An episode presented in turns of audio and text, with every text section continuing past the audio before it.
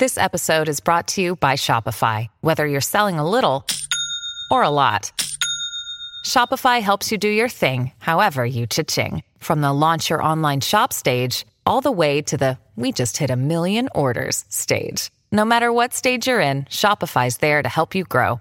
Sign up for a $1 per month trial period at shopify.com slash special offer, all lowercase. That's shopify.com slash special offer.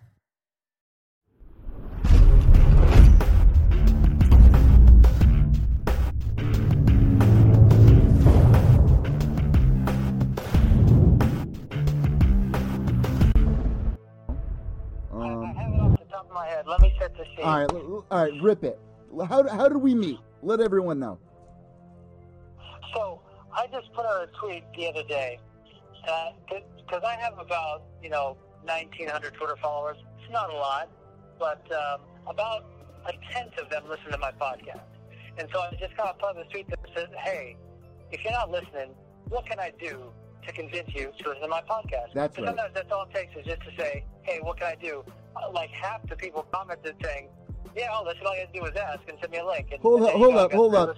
I, I gotta say this. Some of them are actually really funny. Some of them like wanted you to like jerk off on screen or like do some wild things. Like I, I love comments like that. Your uh, listeners are pretty funny.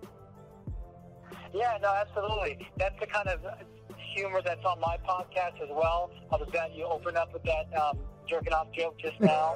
that is exactly the kind of shit I do. And uh, yeah, just just to just to backtrack a little bit when you said my tweets in the past, I used to I used to put out tweets just to kind of get some engagement with the fans to say, you know, like, hey, comment your favorite fighter, and I'll tell you when they lost their virginity. Just to kind of like speculate, just kind of random shit, right? Um, so that was kind of what this one was, but in a little bit of a different vein. You know, just saying, uh, you know, what can I do? And uh, someone had commented, call Chael Sonnen mediocre, and I said I will never do that. And then uh, you jumped in, and then you said uh, this is referencing their beef, and you tagged Chael and Luke, and I, I got a little triggered by that. I'll, I'll be honest, I'll own up to that because I, you know, Luke has an itchy blocking finger. Oh yeah, he does. And I was like, yeah, he does. And I was like, I'm not trying to get blocked. Maybe just don't tag him, huh? But I was, you know, not trying to start anything. And then it all of a sudden blew up. We got this little back and forth, and then I got blocked. Um, but I was really glad that you reached out because uh, I was definitely not looking for any, any beef. Yeah. Here, here's the thing. I, I, I gotta throw this out there. When it comes to texting, even girls, I, I find this a lot in my dating life. Like, when when a girl messages me or I message her, you can take it one of two ways. Uh, Key and Peele did an amazing sketch on this of you know interpreting what texts mean, uh, but in different tones. Like you could take it as one tone, but the other person might take it a completely different 180 degree different way. And I feel like that happens an awful lot on social media, especially on Twitter. When it comes to something that you're passionate about, I mean, I've been doing this since I was seven years old. I've been on radio since I was seven years old. And then when you said that, I was like, oh man, like, I was like, oh, you you, you got to understand, like, I. It- it was kind of a weird situation, but you made a great point in what you just said. Luke Thomas has a really soft button when it comes to the block or the mute. He blocks his own fans that don't even have anything negative to say. He, he'll block you if you mention him too much. So I definitely understood that. But, you know, I, I was dealing with this, I was dealing with that, and it kind of rubbed me the wrong way. And I was like, fuck this. Like, I, I need to get some respect, and I blocked you. But then, you know what, man? I got to be real. Like, that, that that's what it's all about. I was sitting there and I was like, what the fuck am I doing? I was like, I, I've been in the scene for so long. When it comes down to this scene that I, I ride or die for, man, I, uh, I I put every you know how it is in the podcasting MMA scene. You put everything into this. Your your all of your energy. This is what we use as a getaway. I'm like, why did I block him? And I was looking back at like some of your past posts and stuff like that, and I was like, you know what? This guy's doing the same thing I was doing back then, and I, maybe I just interpreted it wrong. So I unblocked you, and what did I do? I messaged you on Instagram. What did I say to you? You said, come on my show, let's settle this dispute and be friends. And I was like, you know what, that's really big of him. I, I'll, I'll fucking, of course I'll do that. I'll, I'll set aside some time. Let's, let's work this out. I love how this relationship started. All right, so now that you guys got the gist of this, let's move forward, man. I mean, how did you get started with your podcast, man? Because uh, this is a fun scene right now in 2019. One thing I've realized that's really different than you know back when I started in like 2014, 15, 16, 17, even 2018 is this year we don't have any superstars. It really is just exciting fights, exciting matchups, and right now it's an exciting time to be in the MMA media world, whether you're a journalist, a podcaster, or, or even just a fan. So, how, how did you get started with your podcast, man? Because I think you're at episode what, uh, something, right? At this point. Yeah, I'm actually just about into episode 12 of okay. this podcast. I've got another podcast which I'll talk about in a little bit, um, which is I've been doing it for over a year. But um, I really started be- this one because it's just as you said, MMA fans, we're a passionate bunch, and we're different from any other sports fans, I feel.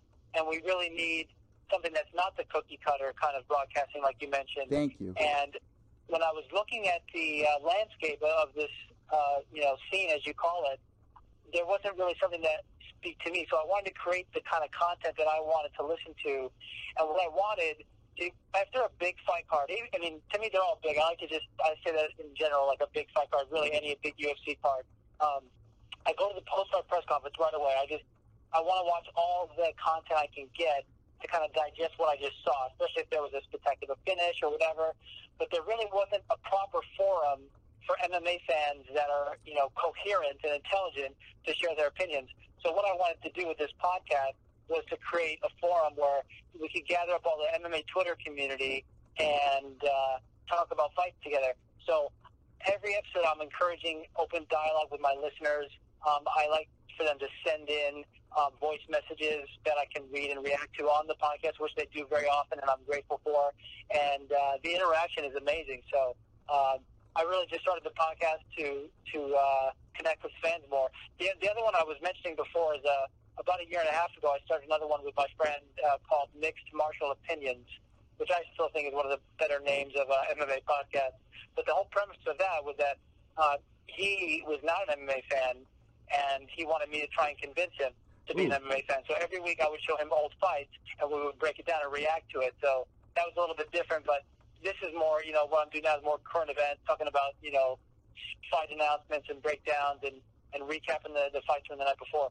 That's actually a really great idea. Even if you brought that into the podcast that you're doing right now, like did a segment, bringing your buddy in to like kind of, I, I like that idea. That's actually kind of uh, a genius idea. But let me go back on what you just said about the Twitter community. Uh, for those of you guys out there that may be new to the MMA scene, I mean, we all started on the internet.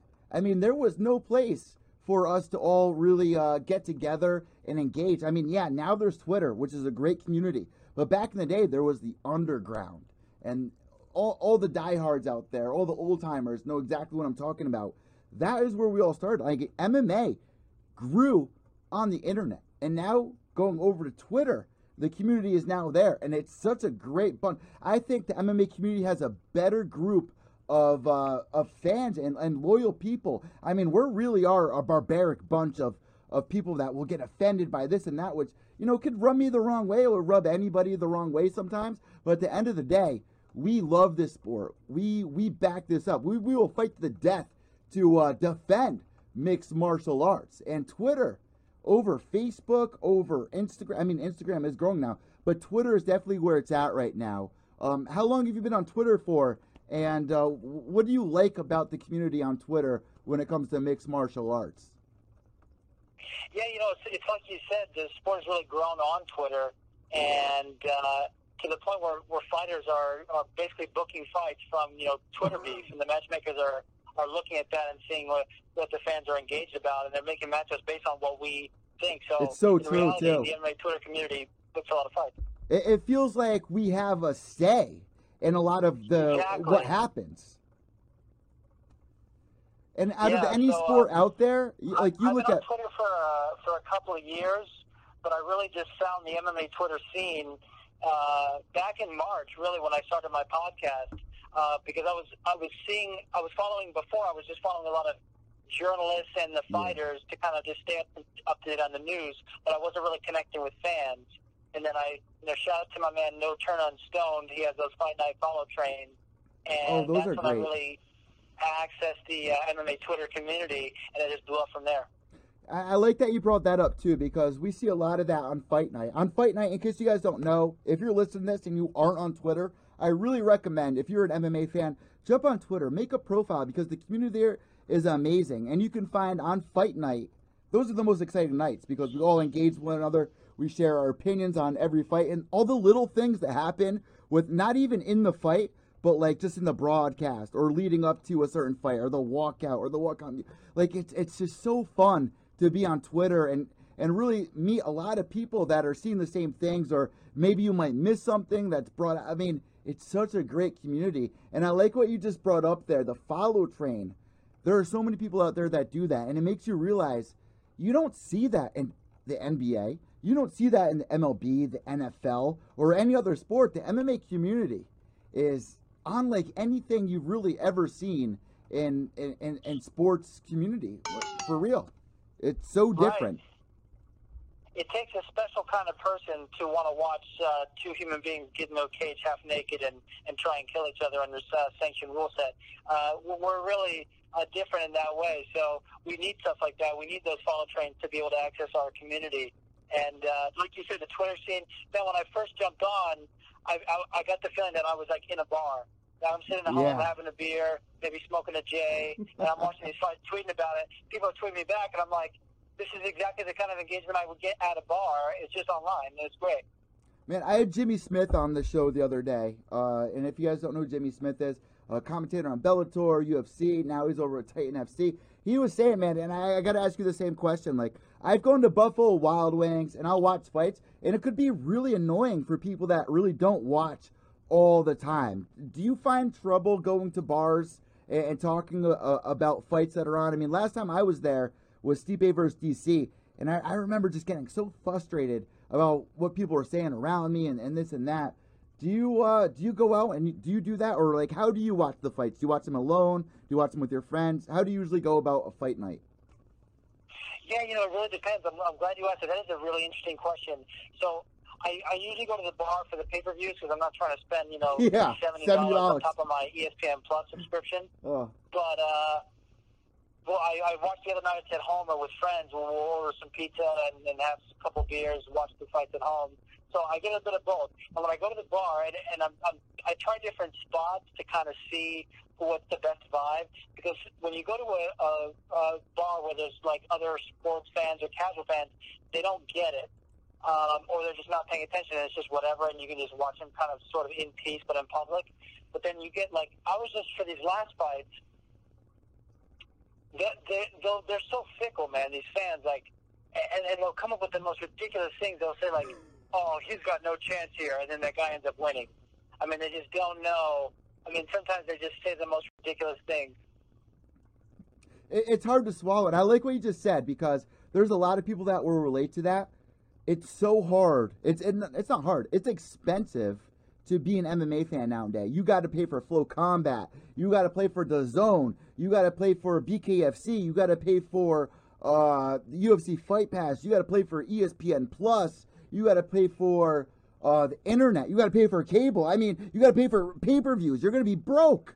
You're going to be broke. I mean, most MMA fans are going to go uh, on welfare just for loving the sport, and the fighters don't even get paid that much. It's it's really messed up, if you ask me. I mean, uh, I was listening to uh, Brendan Schaub's show today, and uh, I actually do a show with James McSweeney, who is one of Brendan Schaub's really good friends, and we were talking about the same thing a couple of weeks ago about how expensive it really is to be an MMA fan, a die-hard MMA fan. That you don't want to just watch the UFC, you want to watch Bellator, you want to see what's going on in the regional scene, you want to see the old fights on Fight Pass. It's so expensive nowadays. The pay-per-view model is dying and then you you it, it, it's just so frustrating and it's so expensive to be an MMA fan this day and age. There's no way to really keep up with it. And you feel like, I don't know about you, man, but if I miss a pay-per-view, I wake up the next day with anxiety. Like I need to I need to go back and watch it somehow. Like it, it's so hard and it's so expensive being an MMA fan. Uh, do you relate to that or what? Absolutely. It's one of those things where it's kind of like the ups and the downs, the, the pros and the cons, if you will, of the free market. Because on the one hand, you know, when when the UFC was really the only player in town, they didn't need to do so many, uh, you know, subscription-based things, and Yeah. you weren't having to have all these other shows. But now Bellator's on the scene, One's on the scene. You got DAZN, you've got the One FC app, and PFL these and different things that you have to do. It, it, it it's a little much. To be honest, like I wish they would do something like the WWE or something where you have like a twenty dollars a month package that you can watch everything on there. The pay per views come with it. Like I would gladly pay a little more just to get the pay per views Hmm. and at least, at least give us something that's worth you know spending that much on. These these cards, save for maybe the last one and then this upcoming card two thirty nine, are really on uh, have, have been that worth it. I think. honestly, man, I gotta say this: like the Bellator thing that's going on right now, it's so confusing. And sometimes, like, yeah, Bellator is doing a lot better than they have in the last five years. But when you got to switch over to DAZN, you got to switch over to Paramount Network, then you got to go to the Bellator app. I mean, all of that's confusing. The ESPN era right now that we're in. I mean, listen, I was trained under ESPN. They they do a great job over there. UFC being signed to ESPN, that's amazing. But here's the thing with that. There are only four cards this entire year that are actually going to be on ESPN. This upcoming card isn't even that stacked. Wouldn't you think the UFC would stack the card to reach the casual fans or people that, you know, maybe have never even seen a UFC fight? Wouldn't you stack that? Like, none of that makes sense to me. I feel like everything is just spread across. They're not doing a good job of, man- like, I feel like it's so confusing this day and age to, to be an MMA fan. And another thing that really bothers me uh, that we can get into is I think this is really weird. Like if you go to a concert, for instance, you're gonna see the least favorite band, then you're gonna see the the mid favorite band, and then you're gonna see the band you showed up for. UFC does it backwards. You'll see some names that you know on Fight Pass. You'll see some names that you know on the prelims. But then on the main card, you'll see names you don't know. And then it goes in the co-main and main event. Like, I feel like you should stack all the best talent at the top of the card, not spread out through it. Have you seen that before? And could you relate to that? Like, how, how do you feel about that, spreading the card uh, thin like that instead of making it solid like you would see in boxing? Boxing has all the top guys on the main card. Not in the UFC, though. Yeah, it's it's a little weird. It's one of those things where it's becoming almost just oversaturated with the like their roster is so huge, and they have all these deals and commitments with ESPN and and their pay per view partners and everything that they have to pretty much put on a show every weekend. So they're having to just sometimes throw these cards together last minute, and with injuries and everything, it gets really hard. Like just to go what you what you said about this kind of reverse order in the concert uh, analogy. Uh, like uh, what was it, two thirty eight a couple weeks ago? Katlyn Chookagian and uh, Joan Oh, Calderwood with fight. a curtain jerker on Fight Pass. I was like, what? Are you kidding me? These are one of the more recognizable names, and, and and they're starting off the night fighting for. And that's the thing, like people that watch the fights live in the arena, they don't go early. So, so these are like, you know, in my opinion, rising stars fighting for like 200 people. That's one thing that I've really stood next to for a long time now. And a lot of people will say, "Oh, well, they want to keep interest." Man, the interest is in the main card. Like, like if you have an upcoming rising star, put them at the headliner of the prelims. But in the main card, you want all people that you know. If like break it down for a pay per view, if you're to pay seventy dollars, you better know that it's to be stacked talent because you're to be paying what is it? If you break seventy dollars into five fights, it's about $13, $14 per fight that you're paying for. Think about that. That's expensive. Wouldn't you rather be like, all right, I don't care about any of those fights. I wish I could just pay for the co-main event and the main event. I'd rather just pay 20 bucks and only see those two fights. What do you think about that idea? Do you think the UFC should uh, maybe offer that? Maybe they can get some more money if they just do that because sometimes you you may get five cards uh, or, or five fights on there, and you're only interested in two, but you don't want to pay seventy dollars for it. Wouldn't you rather pay twenty and watch two fights? What do you think about that? Yeah, you know, I think that's an interesting idea, and I don't think that they will, but I would Yeah, love I to don't see either. that. Like, follow on the board, I, I'm- I think I might vote for that because you're going to have your percentage of the of the hardcore fans that are going to pay the full seventy no matter what.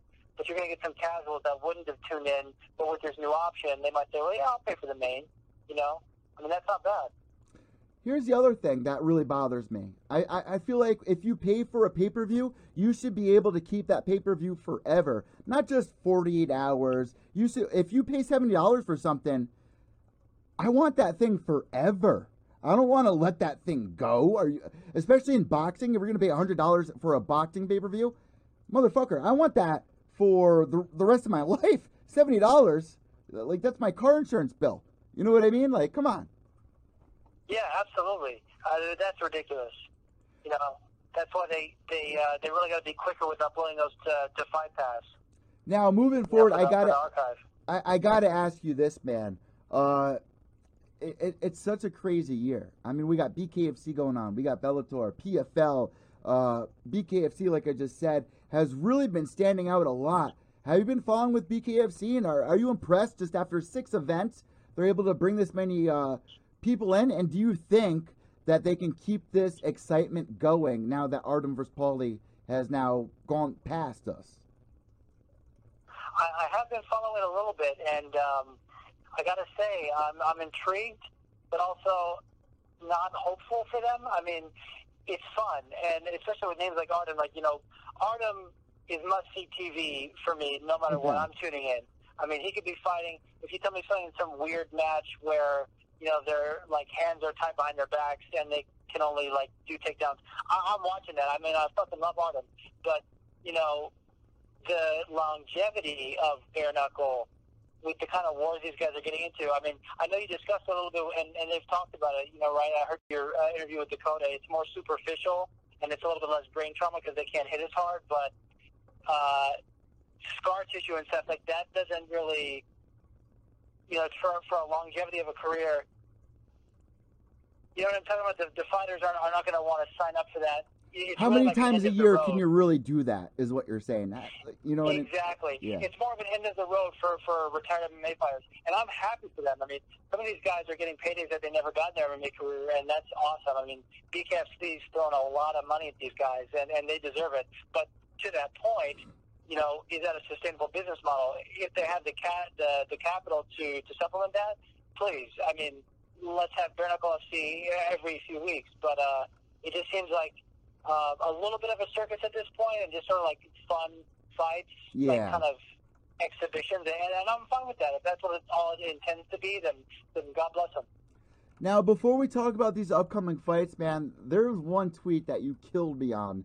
Uh, there was a picture of T.J. Dillashaw with his mustache, and you wrote he puts the PED in pedophilia, and I thought that was that was something that my boy Adam Hunter would post, but it it was so up and above and just right on point with it.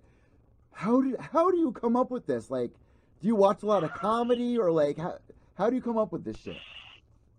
Oh man, you did your research. That was uh, that was like a, a while ago. That was like right after the news broke, and I couldn't believe that after we were, you know, on such scrutiny over every little move he was going to make. I mean, he put up that video of him in a sling, like crying. It was kind of bloated. It was weird. He put out this photo, TJ Dillashaw does, of him in this pedophile mustache, just just a creep stash. And I just, could, I mean, it's right there, PED. I, I couldn't believe I was the first to make the joke. To be honest, I was like, well, it's right there. So yeah, yeah but he put the PED in pedophile. Listen. uh, but to your point, I've been doing uh, I've been doing comedy since I was 13, Oh, and uh, wow. acting since I was eight. So that that uh, kind of quick humor just comes to me, I guess. Whoa, whoa, whoa! Let's let's go back on that because I find that really interesting about your character. You you say say that one more time. You you did what when you were seven? Um, I grew up doing theater. You know, I, I started Wow. doing like your Shakespeare and then plays in school, um, and then I went to college for acting. So I've been I've been in entertainment for a long time. Dude, you're on you're on the same path. I, I I was in broadcasting when I was seven years old uh, on the radio doing interviews. My first interview was with Stone Cold Steve Austin at seven years old, right when they were getting the heat of uh, Vince McMahon, like right before that all blew up. So like, I, I do you, can you relate with me on this? Like when you first got into that, when you first found interest, you knew in that moment your life was going to change. This is what you wanted to do for the rest of your life. Is that how you felt at such a young age? One hundred percent. It's it's a calling. I mean, Yeah. You don't uh, you don't just wake up one day and decide to be a broadcaster or decide to be an actor. It's something that you're kind of you know you have that gene in you. You want the spotlight in a sense, but also we're we're different kind of people. I got to get like okay. Uh, for, for those of you guys that are just listening to the podcast, when he was just saying that, I had TJ Dillashaw and that uh, pedophile mustache looking at me during that whole thing. I had to get that off the screen. So if you're watch, if you're listening to the podcast, make sure to go subscribe on the YouTube channel so you can see how awkward that just was. But uh, moving forward, man, what are, what are some of your uh, favorite comedians right now that people out there that you know enjoy comedy? They got Netflix, they got this, they got that, or they got YouTube. Uh, what, what are some comedians that are standing out to you right now for people to check out? Because I'm interested in that. I love comedy. Um, for me, number one right now is uh, Chris D'Elia. I knew you were going to say that, man. I knew you were going to say that. He, he's killing it. Honestly, his his podcast is on the subject of podcast. Uh, congratulations. Yes. Uh, I, I fucking I, I can't uh, I can't get enough. I don't miss an episode. Are It you a baby? uh, Are you a baby? Because I'm a baby. I am a true baby. Uh, did you No see what he did today? Did you see what he was doing today? He was uh, back in the cipher, uh, trying to beat Eminem. I honestly I I've only watched that once, and I'm gonna probably watch it uh, at least three more times before the day's over. Let me- I mean, that, that was awesome. I, I I was uh like I saw when he first put out those videos impersonating Eminem, and then Eminem randomly one Responded. day say, "Whoa!" I thought I was listening to myself, and, I, and right there I was like. Are they ever going to do something? And then when they dropped that single with Logic, With and then put yes. uh, Chris D'Elia at the end, uh, uh, that was incredible. I was dying when I listened. My cheeks hurt right now. My cheeks hurt right now. Uh, when, when that song with Logic and Eminem dropped, and then you heard Chris's uh, uh, fucking rap. and I- a mannequin and a breaking. he's, he's just like old Eminem. Yo, legit, my cheeks hurt right now from laughing so hard. So today, for you guys, uh, go on Instagram right now, type in uh, Chris D'Elia, and you get. And if you haven't seen this, bro, Juice, if you haven't seen this, go to his Instagram and uh, here, let me just fucking play it. I'll put your phone next to it, look, because I haven't watched it. I just saw the first clip of it. Let's uh, let's react to this real quick. Big bills like a platypus of caterpillars coming to get the cannabis. I'm looking for the smoke, but you motherfuckers are scattering, battering everything. And I've had it with the inadequate man. I can see my dick is standing stiff as a mannequin. And I'm bringing the bandana back in the fucking headband and the handkerchief. And I'm thinking of bringing the fucking fingerless gloves back and not giving a singular fuck like fuck rap. I sound like a fucking millionaire with a derringer with a hair trigger about the bear fucking fucking a Ric Flair. So that clip that I'm just playing right now, it's the actual music video, and Eminem had Chris D'Elia act as Eminem. How fucking crazy is that? Yeah, they switched up the roles. He, he, uh, I love the part in the video where the incoming message from Eminem comes and he's Oh shit, we lost, we lost Juice, guys. We just lost Juice. Can I pull him in on Instagram? Is a good fucking question right now. Fuck, fuck, fuck, fuck, fuck, fuck, fuck, fuck, fuck. Fucker, fuck, fuck. Fucker, fuck, fuck, fuck. Guys, hold on. We ain't we ain't doing it like that. We ain't we ain't doing it like that. We ain't it, this is not gonna go down like this. Where is my iPad? Yo, that didn't just happen. That didn't just fucking happen just like that. Where's my iPad? Yo, this gotta be a fucking joke. Guys, hang in there with me. I gotta find the fucking iPad. This is crazy, man. My phone just fucking died. My phone just died on juice. We're gonna call him back in in two seconds, but my iPad is uh somewhere over here. It's got unless somebody stole it. Unless somebody fucking stole my iPad, which I will fucking kill someone if my iPad is gone. What the fuck? That was Juice fighting with myself podcast. We're gonna call him back in, in literally two seconds, but uh what the fuck? Are you fucking kidding with me right now? We were just getting into some fucking heat right there. Chris D'Elia, Theo Von. Listen, here's one thing that really pisses me off about Theo Von. We're gonna call uh we're gonna call Juice back in, in one second. I just plugged my phone in. It will take literally 60 seconds to get that thing uh, up and going. But Theo Von, here's one thing that really pissed me off about Theo Von. Theo Von was following me for about a year, year and a half on Twitter. He blew up, got all famous. Motherfucker blocked me. Motherfucker blocked me for some reason. Not block. He didn't block me actually. He unfollowed me. That's what I meant. He was following me from 2016 to 2018. Then unfollowed me. That's the one thing that pissed me off. But Chris D'Elia, I mean, there, there's so many people in the scene. I don't know how much you guys follow with, uh, you know, the MMA scene. It really goes into, you know, the podcasting world. If you like Joe Rogan, you're gonna end up falling down the rabbit hole of of Chris D'Elia, uh, Jo Koy. You're gonna fall down the rabbit hole of uh, Brendan Schaub and Brian Callen on the fighter, obviously. But then you get these gems in there. Chris D'Elia is the number one comedian right now. Uh, even oh, what the fuck is his name? Tony Hinchcliffe. Tony Hinchcliffe is one of my favorite guys to listen to. His show that he does with uh, Jeremiah Watkins. Jeremiah, man. I mean, there's all these little gems that you find along the way about being an MMA fan. But uh, really quick, let me get Juice back on the phone because that, that's messed up, man. My phone just died right on him. And I think it was a really good interview. Man, I, honestly, I haven't listened to his podcast yet, but just looking at how many people engage with him on Twitter, very impressive. Very impressive. So make sure you guys go follow Fighting with Myself podcast on iTunes, Stitcher, Spotify, Podbean, uh, Podomatic. I'm sure it's all over the place. Player FM. But really quick, let me call him back right now because this, I can't end the show like this. Are you fucking kidding me? You fucking kidding me? Let's get Juice. Let's get Juice back up in there. All right, we got a. All right, here we go. We're gonna call Juice back right now. Juice. Speaking of Juice, you guys see OJ Simpson? Hello, Twitter world. Hey, Twitter world. All right, let's call Juice back real quick. What happened? He said. let's call him. That's great. Oh wait, wait. I can actually uh, call a cell phone. How about we do that? That might be a little, uh, little. Fuck. I'm doing it again. Fuck. Fucker. Fuck. Fuck. Fuck.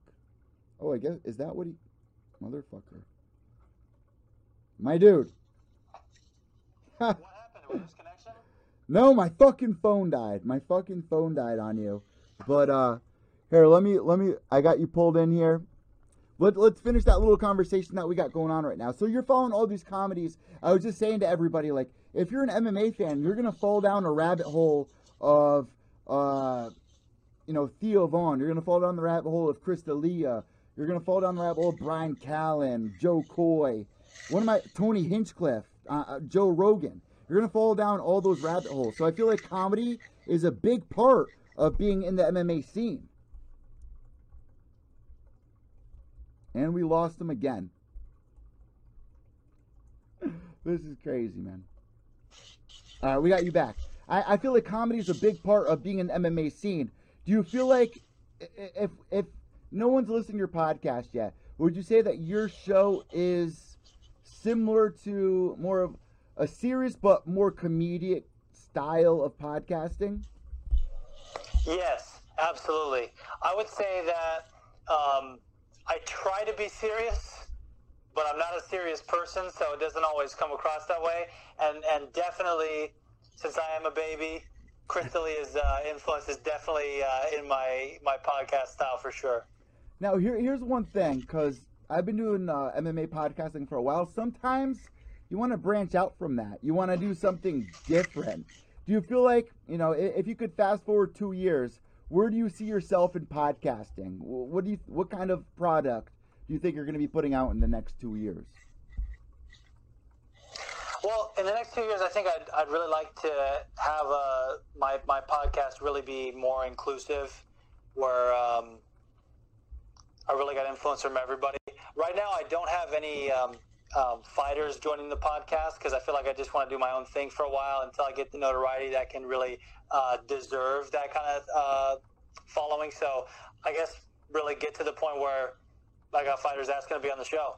I feel like it's better though. I feel like it's better if you don't have fighters on sometimes because like when I first started doing interviews with fight like real real interviews with fighters, you can't be yourself all the time. You, you feel like you got to follow that cookie cutter guideline at the beginning until you can get more comfortable and like build a relationship with the fighters. So it could be a little weird sometimes, and I feel like people enjoy just people being themselves most of the time. You know, I feel like that could be better. Yeah, and that's that's what I enjoy too. Like if it ends up being like this, you know, for for a while, I'm totally cool with that. I mean, I love doing my own thing, and and people are loving it. I'm I'm having a great reaction from from my listeners, so it's good. Before we end this interview, I got to ask you this, man. I got two more questions. Number one, we got four minutes left in this interview, so predictions for this weekend: Francis Ngannou versus JDS. First, one through ten, how excited are you? Ten being the best, one being the least excited. How excited are you for that main event? I would say I'm, I'm, a, I'm a good solid eight. I think it could end up being one of those one of those nights where I don't know if you remember like UFC Greenville this last weekend. Not a lot of people were excited for that card, but you know what? Those fights fucking delivered in terms of action, and that's kind of what I'm hoping from the main event, especially. Um, I don't expect a lot of action from from the rest of the like the prelims and stuff, but the main card is is good. Paul Craig and uh, uh, and uh, Alonzo Menifield.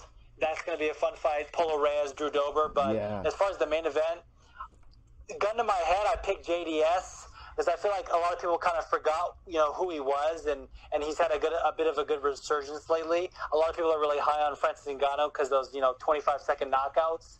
Uh, but I think JDS can kind of weather that early storm and uh, drag him into deep waters. At least that's what I'm hoping. I mean, with heavyweights at that level, with the amount of power they both possess, it's it's really a coin flip.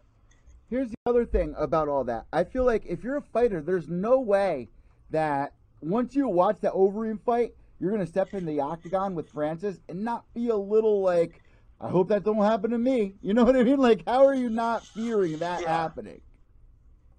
I mean, the, he decapitated that man. I mean, got nervous. Like, he was out before he hit the ground. That's so. My co-host is best friends with uh, Al- Alistair Overeem and, and, and his brother, and that was very very hard for James and myself to watch that happen because I literally I thought that Overeem's neck maybe like I thought his neck snapped. I was scared, man. It was almost we saw the same thing with Jessica Evil Eye and Valentina Shevchenko. I was nervous. Especially a guy like Alistair's been knocked out, like in, in terms of MMA and kickboxing, like 16, 17 times. And, and I mean, even he himself, he was like, uh, you know, after the, after the fight, I saw a couple of interviews where he said, yeah, it looked really scary on TV. You know, he kind of acknowledged that it looked nasty. All right, moving forward, what is your prediction? How do you think that fight's gonna end? Because I honestly, here, here's the thing. Did did you watch the weigh-ins today? I did. I really enjoyed this about Francis Ngannou. I mean, everyone when he lost his Stipe was like, "Oh, he's getting cocky. He he thinks he's this. He thinks he doesn't have to practice with takedowns. He- He's not doing this. He's not doing that." I feel like now, if you watch the weigh-in show today, he's very humble, very friendly. I like this side of Francis Ngannou that we saw today at the weigh-ins. I like this Francis. You- You're absolutely right. I mean, watching that, I kind of, I, I I said JDS when he asked me just now, is that's what I said on my podcast, and I didn't want to go back on that, but that um, that element you just spoke on really, that that could uh, add a wrench into things. You know what I mean? Yeah. Because you're right, he was cocky before that Stipe fight, and and that was a wake up call for him. So I kind of feel like, you know, he's maybe knows his own weaknesses in a sense. They're, they're honestly they're both similar in that way because they're both humble guys, just kind of like really smiling but with scary knockout power. I mean, Francis is like, I'm just happy to be here. Thank you for the chance. And JDS is like, uh, uh, No! The phone died again! The phone died again. I guess that does it for the fuck. Every girl that knows me knows that my phone's always dying. Every girl I talk to says, Your phone's always on 7%. Why?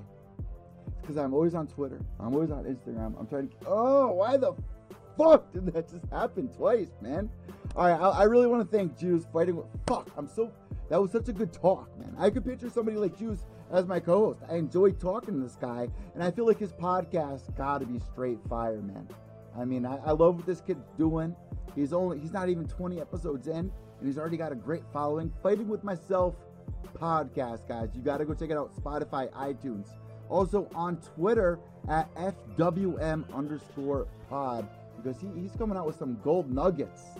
I mean, the, the, the TJ Dillashaw thing. How do you not look, look at this picture? If you're listening to the podcast, go follow it on uh, YouTube at Pure Evil MMA. Look at this. He puts PED and pedophilia with a picture of TJ Dillashaw. I can't. I can't look at. I can't look at. Get that out my face, yo. But uh, I really want to thank Juice for that interview. My fucking phone died, and uh, that, that that's just something that uh, something I'm ashamed of. It happens every fucking day. But guys, I want to thank you so much. Let me know what your predictions are for this weekend's fight. Is it Francis? Is it JDS? How do you see this fight going down? What are predictions? Comment down below. I'm Evil Eddie from Pure Evil MMA, PureEvilMMA.com. Remember, without evil, there's no purity. Way knuckles to the end. Behave yourselves.